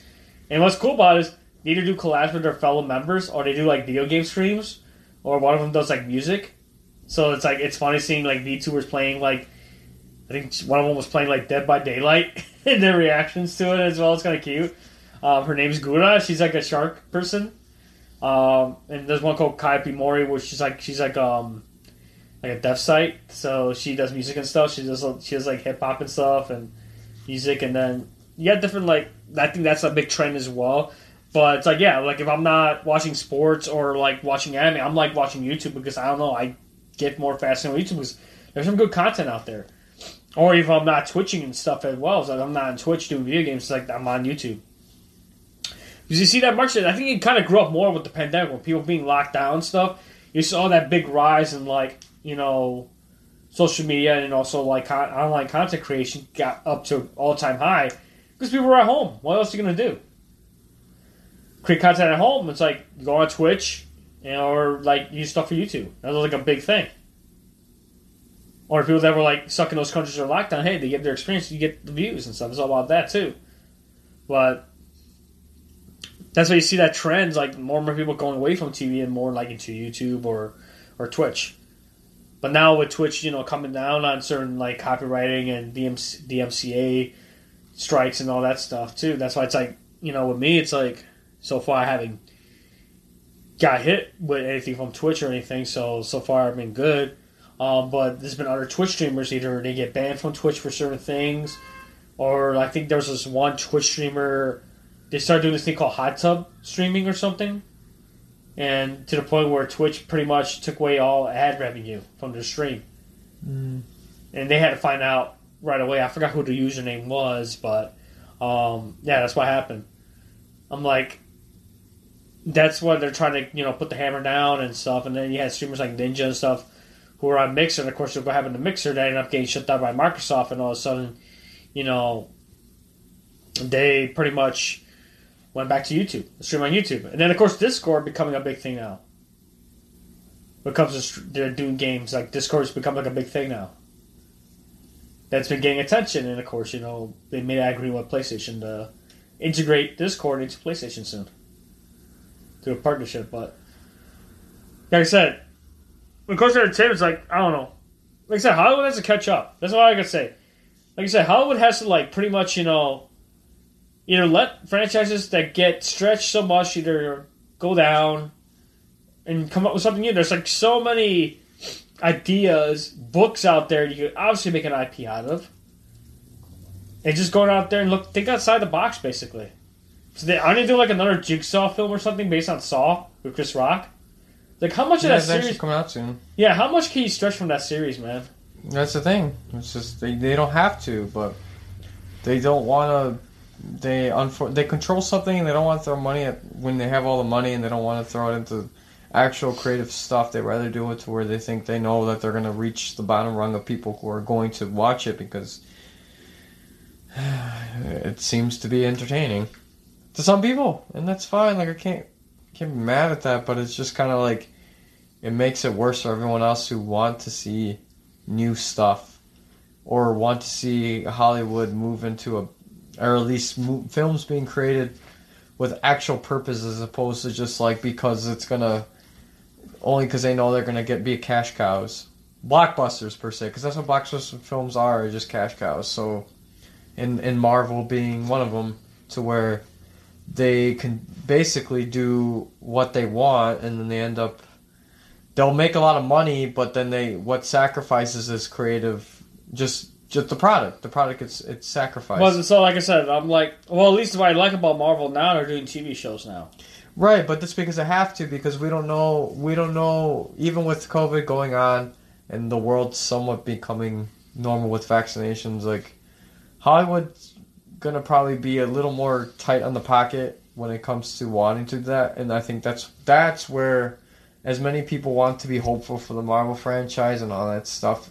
Who's to say Disney's not gonna do the same shit? You don't think they're gonna penny pinch? They don't care. Like they'll do it, and that's they did it with Star Wars. Like they throw money into it, but it doesn't mean it didn't wasn't good. Like they obviously didn't want to throw enough to where they were able to have one director for three films. The whole like let's have two different directors, I don't buy that. buy that for a fucking second. Like they did that because they knew like I'm gonna throw what's for ten million dollars at Clint Eastwood to direct the next Star Wars film. Clint Eastwood is how old? He just turned. He had his birthday yesterday. I think he's like ninety something. Exactly. Ninety one. You think Clint Eastwood's gonna turn that down? Of course not. because Casey's about to have the like he's gonna love his life because his dad just made ten million dollars on a Star Wars film that he's gonna just phone it in, and he's gonna die by next year, and his family and generations are gonna take that money. Same to JJ. I'm sure like he knew going into it the fact that like hey we want you to direct a Star Wars film, and by it means we haven't had a big Star Wars film for the past almost a decade now, but oh, basically a decade. But we want you to not not really create a new thing. We want you to like stay within the lines of what we know is going to be acceptable because it was acceptable three, 30 to 40 years ago in the 70s. And we know that those same people exist. And those people had kids and they're probably raised them the same way they were raised. So let's let's they're going to reach it. And JJ was probably like, "Well, you know, no, I I was kind of thinking of maybe bringing in a female lead who could really ch- tell a different story, who could bring a different direction. just everything different and we want to kill these old people. That's cute, dog. But we also have Rian Johnson that we're thinking of maybe bringing another spiel so that we don't do the same thing because we know that we don't want you to do anything too crazy. And then they did that and they brought in this guy. He did all that and they're like, "Oh shit, what do you piss people off?" Because he made they it. brought the other Well, guy. I I understand why the Last Jedi got so much flack. Was he? But it's not the movie's fault. It's not his fault. no, Rian Johnson tried to It's make people think. That's why I like Rian It's- Johnson. He likes to make the audience think. Why do you think he came out with Knives Out? Because he wanted to give people a chance to And think. look at it; it was a good movie. And I haven't that's- seen Knives Out. I know it's on Amazon, but I haven't seen it yet. But But that's what I mean. There, there's gonna be a part two. oh, that's gonna be cool. Yeah, and but that's what I mean. Like it's all about getting you to think. he tried, and and it, no, it He pissed tried to it in a separate direction. It pissed off the lower rung of people who only want to see the same thing over and over again But he tried to take it to like a different direction, it's just so damn comfortable. which I kind of hate because then we had like the Rise of Skywalker, where all those characters he introduced in that and Rian Johnson introduced pretty much got shafted basically, They don't exist anymore. or they got limited screen time. They just don't exist anymore. But like that's what I mean. It's just Like these characters he brought in in the second film, all of a sudden either they get short screen time, get killed off. It was like that's why you just get. That's why just like you can't make movies more than like sometimes I don't know. As much as I like sequels and I appreciate them for some properties, there's just that's what the problem is though too is that you can't catch. It's hard to capture to capture lightning in a bottle twice, and that's what Disney wants is that they expect you to capture that lightning and then make your own thunderstorm at the same time. But, But like now we see them now with I've seen the trailers for Cruella. It looks interesting Sure. because now it's like now it's giving like these Disney villains like a little more backstory because like you said, these characters like these Disney villains didn't get much of an origin. Like you don't see Why? why just automatically have to hate them because because they they're all make evil, but you never see the struggles why they became who they are. Well, they just show different behavior that may not go inside with your morals, and so they, they, they throw that at you, and you decide who's. But that's why I like good. now with Disney doing that. Like now they're like that's why the Maleficent films got so much like a praise because now we saw a different side of her. Because what you let the you let the audience decide for yourself, which is challenging the viewer, which is creative, which is new and exciting and fresh. I mean, even for what it's worth, we get the Cruella movie, and, and it's already getting mediocre reviews. But nonetheless, it's like, but that's my problem is I don't mind that they're doing that. I hate that, like the fact that, at the all grand scheme of things, it's just like, it's very. It's just too little, too late. You're reaching to like you're you're competing with TikTok people. You're competing with people the younger who are. That's the problem. It's like you know what's funny, not that. like having Emma Stone play a character that's like thirty to forty years old, and and she's already about to be in her almost going to be forty. Like that's nothing against her because she's great. I, I love her as an actor, but it's just kind of like you're. I can imagine being the actor. Hey, we want you to be GI Jane, or we want you, to, which is stupid, but like we want you to be uh like the Powerpuff Girls thing. That's cool that they're doing it. I don't care. Like I heard doing now it, they had to go back and reshoot the pilot but again. Why? But I I'm love the like, concept they had. That was a good concept. why are they doing it though? Like on the CW, right? That's gonna be CW. Or Yeah, whatever. a CW Who show. has CW? I don't think we have it. but we're two older adults. I'm talking like we're talking about the demographic they're trying to reach. Who has CW? Their parents. and then like And and, their the same parents have too. their TV, right? It's like I understand the Powerpuff Girls, Like, but like people don't understand what like casual. I understand the pop up girls, but it's like who they're targeting with the Powerpuff Girls. Like I remember seeing Powerpuff Girls when I was younger, But that, but I mean, it's but like, like, it's gonna to hit more with them. It's gonna hit more with the adult who grew up on it. Like I understand that they want to take this take on them, like this adult take on them, but it's like But put yourself in the executive shoe. I'm not talking about your own personal lifestyle experience, but just understand the human the human experience for the casual average person who lives in this country, Mm-hmm. let alone the person who consumes media. If you own a one, say your child has a TV in the room, Mhm. right? And you said you remember Power Oh, I remember that cartoon. It was around when I was growing up and stuff. That's interesting. All right, cool. then they announce You won't pay attention. That's you just like, oh, that's nifty. That's nifty, right? Like, that's Nifty. that's that's cool. Like that's like, oh, that's interesting they're making it, right? Cool. You ask your child what what hey, so we watch, and they're too busy watching a TikTok video and said, hey, so um, you know Pop Powerpuff Girls? Because I'm sure you had your kid. You probably didn't have your kid in 2004 because you didn't, because you were in high school when that happened. Whatever the case may be. Because mind you, the people that they're appealing to are people who are my age, your mm-hmm. age too, millennials who are in that mm-hmm. gay, in that demographic, yeah, the, where like this show was on. That this show was on in 2000. I was like 21 years ago. Exactly. Do you understand what I'm saying now? Yeah. To where, to put yourself in that room, me understanding where Your kid probably gets home, and this is old school thinking, but now I'm going to compare it to the lens of Zoom classes. They probably finish class at 3 or 4. They have homework. They don't give a fuck. They want to just eat something because they just were on that screen for a couple hours. They get off. Hopefully, if they finish their homework they don't want to do it, they want to go outside or they'll probably be on there looking at videos, whatever.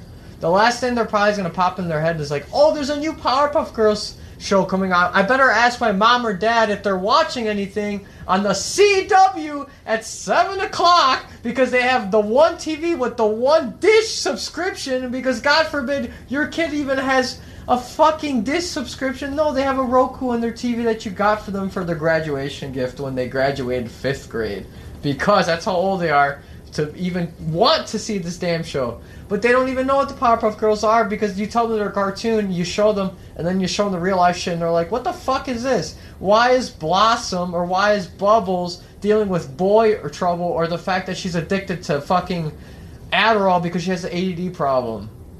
What is that gonna have to do with an 11 year old or a 10 year old?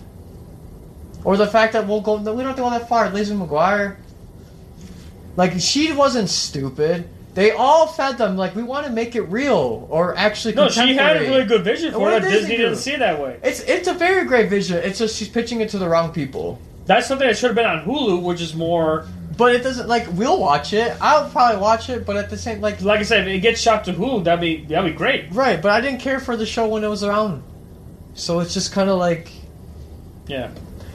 they're they're so desperate that they're they're hitting they're at a batting I mean, cage. that's what I said. That's just why it's, it's, it's When crazy everybody's when like watching they the do game. reboots and revivals. Uh, some hit, some don't. but it's the the fact that it's Like for of those are example. Roseanne. And then of course when Boy Meets World, they try to bring it back with you know Yeah. Girl Meets World, which to me I enjoyed it because yeah, you had the nostalgia of it. But I think that's what happened was with Girl Meets World was it was more like yeah, it's Corey and Topanga with their kids, but it's like it was supposed to be the focus on the kids. But all of a sudden, what hit more was the characters of Topanga and Corey because the people that grew up on Boy Meets World, which I love that show. Because that's the show.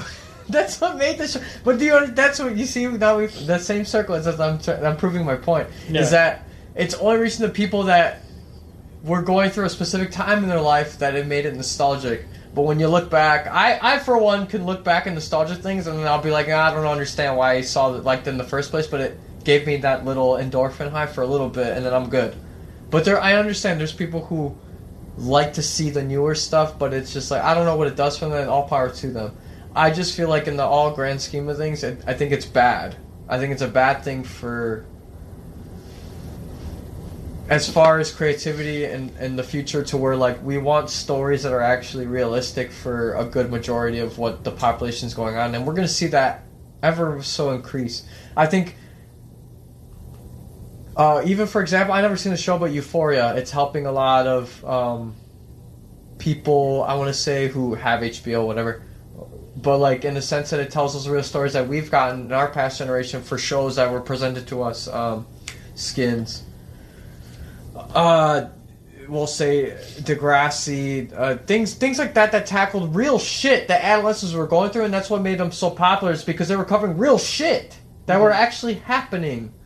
And then we're getting shows like Euphoria, and I think it's because it's popular. One, because it's actual real shit that adolescents are dealing with, um, drug abuse, curiosity, not even curiosity, just coming to terms with who they really are, or who, they, who how they feel they are, or how they want to identify real experience experiences just uh, like a domestic abuse verbal abuse emotional abuse in the home like different things that are real. And that's why people i think it, impacts people the most because it's real shit not like we're getting uh not too long ago i saw on netflix like kevin james all power to him hilarious comic. He has a new show when he's just like leading this car race team for NASCAR and they can't and each one of these each one of the episodes like eight episodes of sitcom but it deals with like your cheesy shit. Um viral sensations veganism like they're they want to there's one of their sponsors is pushing a like a meat alternative and kevin james can't bear eating a fucking burger that isn't meat and it really just like low hanging jokes that you know it's gonna hit for your tech because like oh yeah it's making fun of the people who don't eat meat.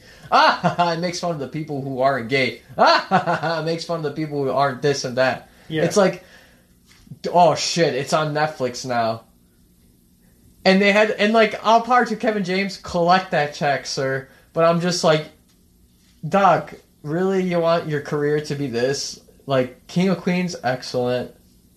Your movies for Paul Blart, And then I think they want Do what you want. Then he was on Kevin Can Wait.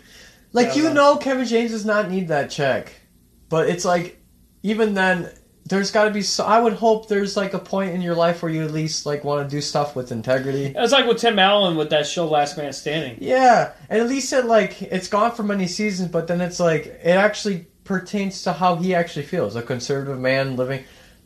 I don't hate on that because at least Tim Allen, it's showing authenticity of that. But it's like Tim Allen has also never stepped out of the lane he has been in. We haven't seen him in a movie that outside of Toy Story, and it's a voice thing. Everything else has been sitcom or his little stand-up shit. And even then, it's like he, you know what I mean? We're talking about like. It's just I we're gonna see this interchange. I just I like to see. I feel like the thing, the properties that have more impact are the ones that show authenticity in their craft Uh, because it does have a long lasting fruit, and the ones that are gonna pertain to what works best, formulaic stuff. It has its place. It's gonna make its money, but at the end of the day, it's kind of like. Like you, we'll go even to you. You you've been watching George Lopez. You've been revisiting it. It still hits the same.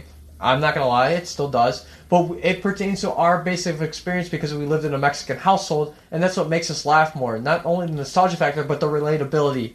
We don't have that in sitcoms. We don't. no, it's like We just don't. That one does because it was the the. it was a true pinnacle of breakout at that time when he, it was out. It was like, never have a Mexican family given to it, let alone one that grew up with that. George Lopez being a pretty notice, noted, notable comic coming up, gets a show. It's fucking funny. It has different people living in the home.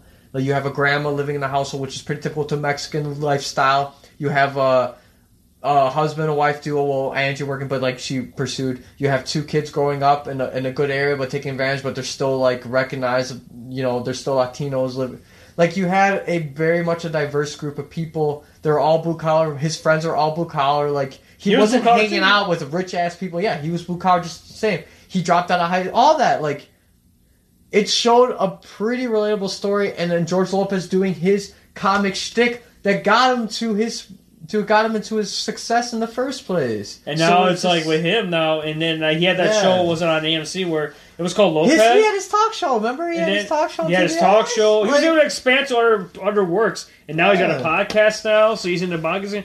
No, no, no, like his Netflix special was really great because I enjoyed his Netflix special. yeah, And then, like I said, like you said, it's like it takes you know, like I said, Hollywood needs to like invest more into other ideas and get more people out there. Like you know, it's not like they can't be successful. It's just that we have people who don't want it to be successful. they don't want it to be successful.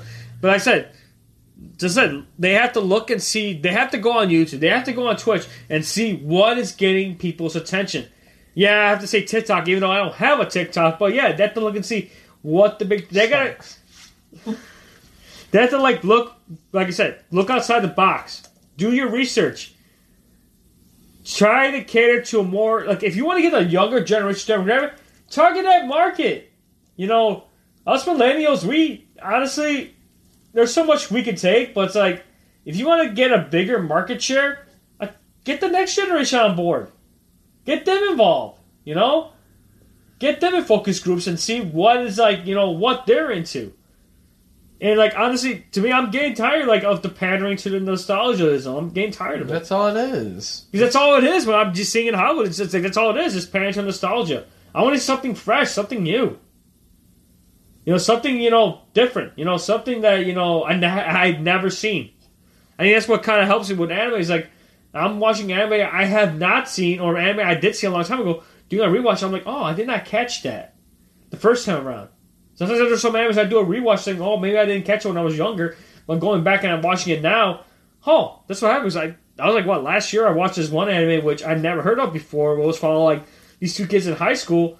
One kid's short, the other girl's like tall, and they have like inferiority complex. This is where they feel that she has an inferiority complex, where she feels taller than she's not gonna get with a regular guy, and this guy, you know, is intimidated by his height as well. So it's like it was like it was called I think it was called Lovely Complex or something, and it was like an old anime from like early two thousands, and it like it was funny. It was it was actually interesting, and but like I said, like you said, because it just you know they just need to like like I said they got to do research and you know come up with something that looks good. But yeah, it was thanks to yeah, thanks to like like stuff on Peacock, like you can watch like all stuff like that.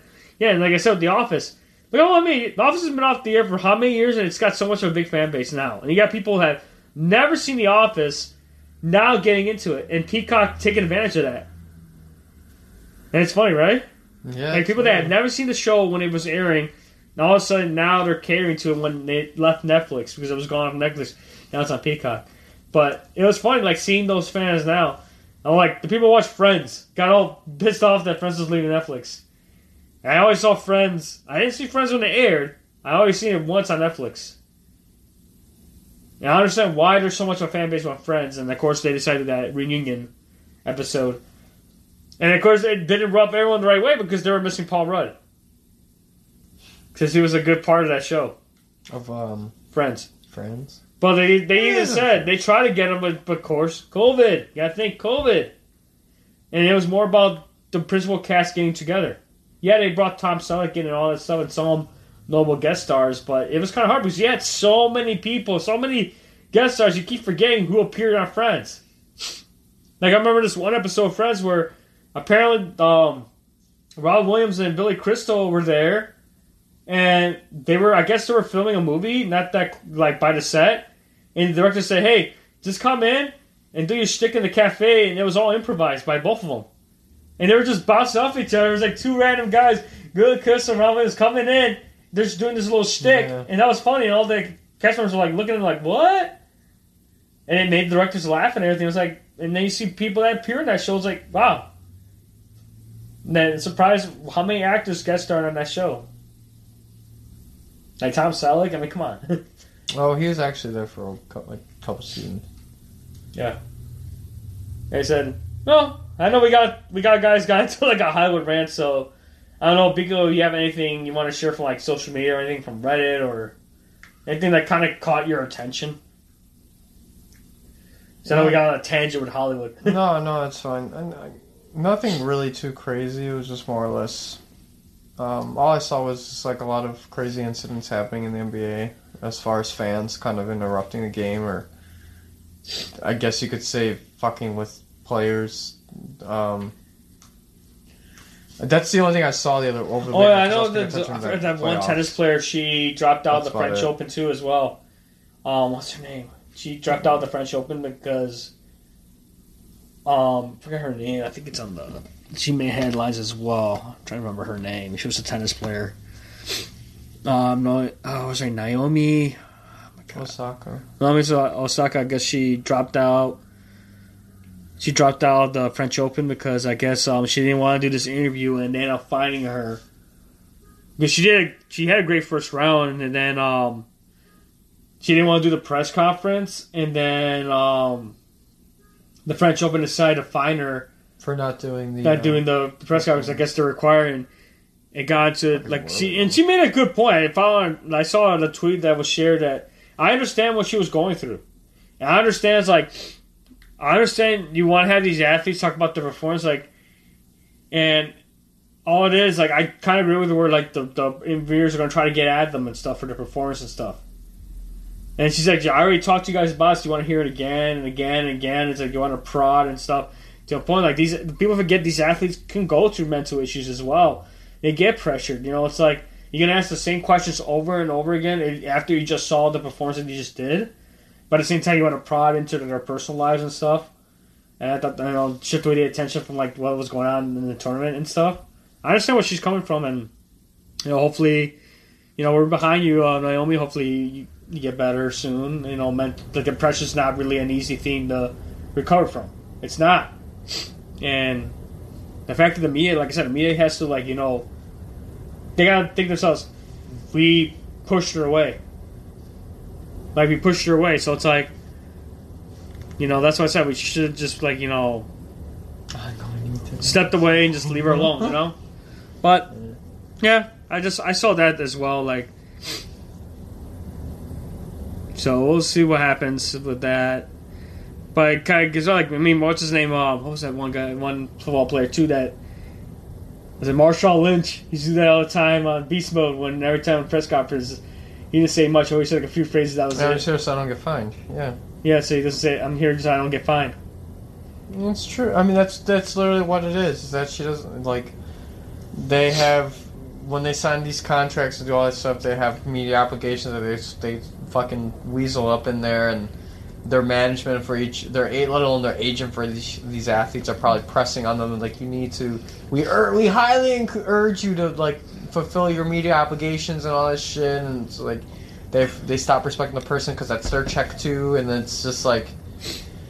It is sick, um, and it's unfortunate that's the case. Um, and I think it's it's sad and, and, and fucking frustrating that they have to use it as a media article because she's a, a female. That's exactly what it is. They wouldn't. I don't even think they would have done this if like Andre Agassi Or Roger or, Federer. uh, Roger Federer, Nadal, Rafael Nadal. yeah, if they, because they would have been like, I'm sure they would have used some headline being like, Roger Federer didn't want to attend the press conference due to personal reasons, or all that stuff. But considering that she's a female, let alone a minority, um, they they they use that as a sense to kind of. I just I don't feel like it, this would be a media story. I don't think. I'm sure if Serena Williams was doing the same thing, or Venus, it'd be a fucking thing. I'm sure. I'm sure Maria Sharapova didn't want to do press conferences and all that stuff too during her days. And I'm I don't know if they ever reported those inci- in, incidents, but I'm sure if she had done the same thing, it would be a, a field day on ESPN too. It'd be the same thing, and that's sad because frankly, like, if they don't want to talk, they don't want to talk. I hate that that's a contract thing for them, and, and it's just Yeah, because if they're going through sick. like something like a mental illness and stuff like, they just finished the do you think they championship wanna- thing. Like they like- don't want to fucking talk to these people. Give them some time. And like you mentioned, they just repeat the same thing. Oh, how do you feel after this? It's like I won. Like this is exactly what I worked for. Hey, what do you think of your opponent? They played great. I, I, a very but good like match. if, if, very like I said, I said athletes do go through mental like illnesses as well. It's like everyone goes through mental. illness. like, do they want to talk? No, they don't want to talk about it. Let them like process. Let them calm down. You know, let them deal with what they got to deal with. It's just to me like you know pick and prod. It's like It's just the underlying thing that notion to just because they get paid this exorbitant amount of money to play something that they are very much talented and, and skilled in doesn't mean they don't they don't feel the pressures of that and it doesn't mean that we have like they don't have the right to not want to attend these things and it sucks that like the societal pressure and, and let alone these financial pressures propagate them to have to feel like they have to attend these things and all that shit. And like, yeah, Marshawn Lynch, even even the fact that like he had to get notoriety for the fact that like he did his he fulfilled his obligations by taking his own way of stand of by saying like I'm just here not to get fined, and that's each part of his answer was I'm just not here to get fined. yeah. And that's the best way you can do it. Is that like I am fulfilling my obligation. Doesn't mean you have to control what I say out of my mouth. If you don't like Yeah. it, just bleep it. Then I'm not Yeah, saying anything bad. I mean, even like So so it's just- I can pull it up here. it's very But even sad. like even it said here in this article about her, like even she said, she even said before this tournament was that due to her signing her mental health, that she was not going to do any press conferences during this tournament. And of course, you know the French Open didn't like that, and that's what happened. And that's why when she didn't know the market, they trying to find her like fifteen thousand dollars just not to speak to me. And then like, I like for the fact that she went out on Twitter and pretty much you know opened up a little bit and say what's going on, why she walked away. Like someone had to take you know the time to you know willing to share what she's going through was really you know brave of her and everything. That was really great. You know, willing to share that hey, and she talked about the stuff she went through. You know, in the 2018 when she was in the U.S. Open as well. And yeah, it's on Twitter. If you want to go, if you follow her on Twitter, you can. She put out. It was like a long tweet she did. I don't know if she did on Instagram. It was like a long note, but I don't know. I watch tennis. I don't know. It, like to me, it's like one of those things where I just saw that. As much just. as I'm bitching about tennis and so I watch it. I don't know how. Remember how back in the day we used to be into tennis? I, I don't. I think it's because of the video games. I because of- it, yeah. I think it was because of Mario Tennis. I like playing them. Yeah. And the Mario Tennis games. ping pong and stuff, but I don't like watching it. No. All right. I mean that. Wow, we're almost like two hours now. so, guys, that that's pretty much it for this week. So, like I say, follow up on our backlog episodes on Anchor, Spotify, Google, Apple, i Pandora, iHeartRadio, Audible. Apparently now. Um, Uh, you can also check out our merch store at spring.com slash store slash talk and pop. We got new merch out with the new logo. Um, you can check us out on there as well. Um, you can follow us on Facebook at facebook.com slash talk and pop. You can follow the podcast on Twitter at pop talking, all one word. As well, if you guys have any suggestions or anything you just want our opinions on, make sure to do as well.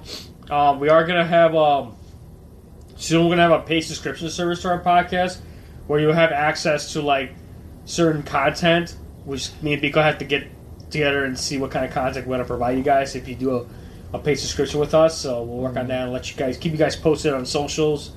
Um, you can follow me on Twitch at twitch.tv slash Fonchai675. I'm the casual gamer.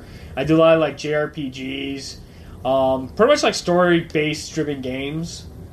I do theirs as well, most like JRPGs, light novel games, and all, all that stuff as well. Um, Biko, where they can find you on socials? Uh, just Instagram at uh, Wander the Void. Oh. Yeah, just Instagram. Alright, alright, guys. Enjoy the rest of your week. Stay cool because it's fucking hot outside. As always, geek on and take care.